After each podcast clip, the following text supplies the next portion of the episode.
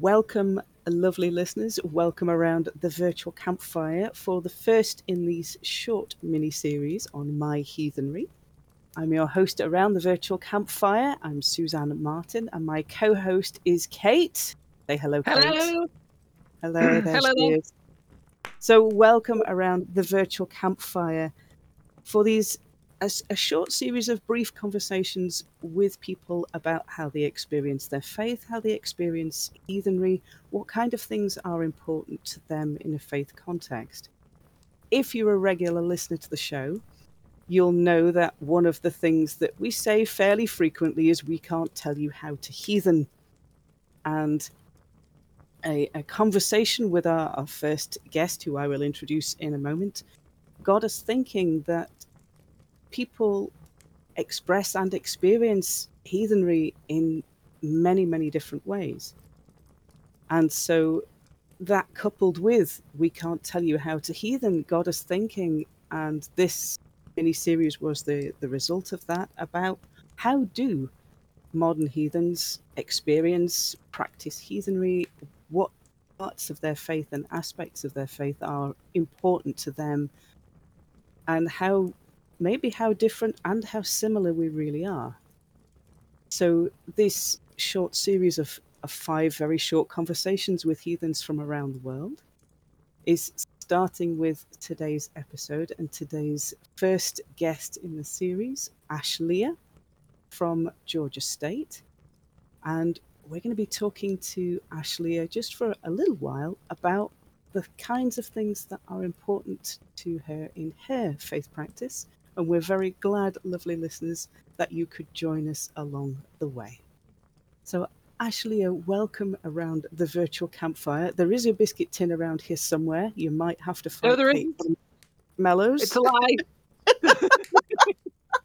oh, all right. All right. Um, so, Ashleah, you are the editor of Throwing the Bones. You are a bone reader and a spiritual advisor as well. Have I got that right? Yes, that is correct. Yeah. Okay. So, in your own spirituality, what kinds of things are important to you? Well, first and foremost, the ancestors are important to me, um, as well as the Vættir, the gods and goddesses, communication between the realms, and also doing my part to keep Midgard clean and safe for those of here us here on it. So, almost like a, a very broad awareness of the connections between people and realms and ancestors and us and spirits as well. Yes, there's a big connection between the bones and and the ancestors, a huge connection. Each time I get a new bone, I I have an ancestral altar, and each time I get a new bone, I introduce the bone to the ancestors and get their blessing. And by introducing the bone to the ancestors, I tell them how the bone spoke to me. And so when I, add it to my kit, and when I'm doing my readings, the the bones are actually the ancestors are speaking to me through the bones when I'm doing my readings. And that's the communication between the realms as well. So, you were talking there about having an ancestor altar, and when you get new bones, that you place it for a time on that altar before you use it in your in your practice. Does that sort of ancestor altar is that part of your everyday life practice? Is how does the way you approach your faith blend into your everyday life? Well, I do I do tend to my ancestral altar every day. I give offerings. I also have an altar for the gods and goddesses, and I give offerings there every day. And then I have what I call a working altar. I don't use it every day, but I do use it frequently. Hmm. And that's where I do blóts or what a lot of people would call fainings because I don't do actual sacrifices, but um, I do, you know, I with intention.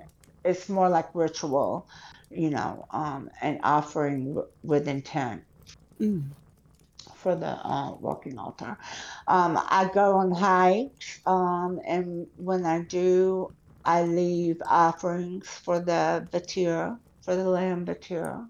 Um, I, you know, th- th- just little things like that. When, when I'm out and about, I see trash, I try to clean up, make Midgard a better place. Those are the biggest parts of my everyday practices. Mm. So, sort of having dedicated time at those altars, and also being very mindful of your faith when you're when you're outside, and keeping those almost the ethics of that practice with you when you're going out into the on hikes or going out into the world, and being able to try and make it a bit of a better place by doing things like picking up litter or tidying up as you go. Yes, I try to always I try to always be mindful. I Mm. do. And I like when I'm outside before I start my hike, I like to ground and connect with nature as well. And then when I'm doing my, you know, doing my hike, being mindful of everything around me. as your faith practice as it is now, it sounds very uh, like a big framework that your life kind of has with it. Has that always been the case? Um, how has your faith practice developed since you first began to follow this path? no, that has not always been the case.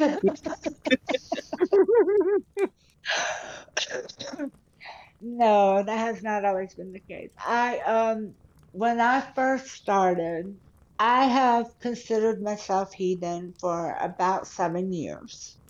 I did not get deep into ancestral um, veneration until about five years ago when I started working with the bones. Mm. Yeah.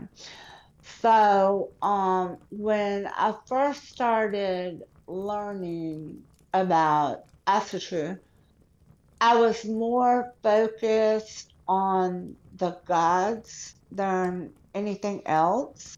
So where they were num they were number one, where now they're number three. Mm. And um, okay, when I first started, it would have been the gods, the ancestors, the Vættir. And now it's the ancestors, the Vættir, and the gods. I knew nothing of mindfulness. That came from therapy, actually, to be honest with you. And it just heightened my perception and made my connection to my faith stronger, I felt. Mm. It has changed it has changed a, a great deal in the past seven years. Yes, it has. It sounds like it's developed that sort of shift of where your focus is. That at the beginning, like many of us, at the beginning, there's that focus on the gods, but then for you, through working with the bones and developing that that mindfulness, that focus, it's now very much on the ancestors and those connections. Exactly. Yeah. Exactly. So thinking about ancestor veneration and osteomancy, that uh, being a bone reader, can you tell us a little bit about how those resonate for you?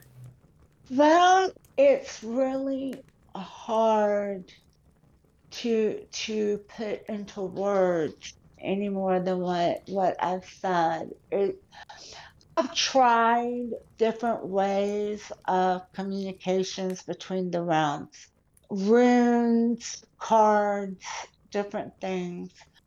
But the bones just spoke to me immediately. I mean, I I just picked them up immediately. And it's like everything has a spirit, whether it's living or not, everything has a spirit. Well, the bones were living, they were a part of a living thing. And they still have part of the spirit of that living thing, but they have their own spirit as well. And they they just talk to me. I, I don't it's it's so hard to put into words, Suzanne. It really Mm. is. but they they make me feel close to nature. Mm. I can hear my ancestors when I'm using them. To use your word, it's just connection. Mm. Mm. And it, it feels from how you're talking that that's a really that's kind of the central focus of your faith as it is at the moment. Yeah, I I, I believe you're right. Yeah, connect connection is very important to me and and um very clearly a central focus. Yes. Maybe for a, a, a last kind of topic, our last question with you today. Do you have a favorite story from the myth cycle? And could you maybe say a little bit about why that one is your favorite one? Well, um, I do have one. It's a rendition um, from Neil Gaiman's Norse mythology, actually. Mhm. Uh, it's his retelling. Um, he calls it Loki's Children. And for those that aren't familiar, it's the one where the gods find out that Loki had the three illegitimate children with Angrboda, and they go and bring the children to Odin, and he puts Jormungandr into the ocean and lets Tyr raise Fenrir, and he asks Hel what what she's more comfortable with, and she says she's more comfortable with the dead, so he sends her to Helheim. Mm. And the reason it resonates with me so much, I think, is because it show it shows that the gods are a lot like us. They have a Hmm. lot of the same emotions we do. Odin showed compassion when he was talking to Hel and asked her what she wanted. When he let Tyr raise Fenrir, okay? But he also showed fear when Fenrir grew and he had Fenrir bound. Odin did that out of fear. Hel showed feelings of she felt like she didn't belong with the living. And um no, I know I've I've had feelings of like I didn't belong before. Mm. Um Tyr showed feelings of love towards Fenrir raising him like a son. Uh, Tyr also, when it came time for someone to put their hand in Fenrir's mouth, he showed loyalty and honor when he stepped up and did it himself, knowing he was going to lose his hand.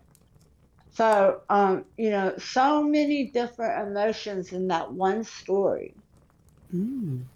that that the gods exhibited, you know, and that humans can relate to. And that's why I like that one. Mm. Yeah. It is a lovely story, and there are some very human emotions that that come through in the actions and the decisions that get taken. I like that one as well. So I wanted to say thank you to our very first guest around the virtual campfire for this short series on my heathenry. Ashleah, thank you very much for giving up your time to come and speak with us today. Thank you. Uh, and uh, telling us a little bit about your heathenry and what kinds of things are important to you. If our lovely listeners want to come and find you as a bone reader, is there somewhere that they can get in contact with you? Yeah, I have a uh, website. It's mysticalawakenings.net. So, mysticalawakenings.net. Lovely. Um, we will throw some links into the episode description. So, if you do want to connect with Ashleah and maybe look at engaging her services as a bone reader, yeah, you can connect to her there. So, Ashleah, thank you very much for spending a little bit of time with us around the virtual campfire today. Lovely listeners, you can join us tomorrow for another episode with a, a very different take on heathenry. Thank you very much, and we will talk to you then. Bye bye. Bye bye. Bye bye.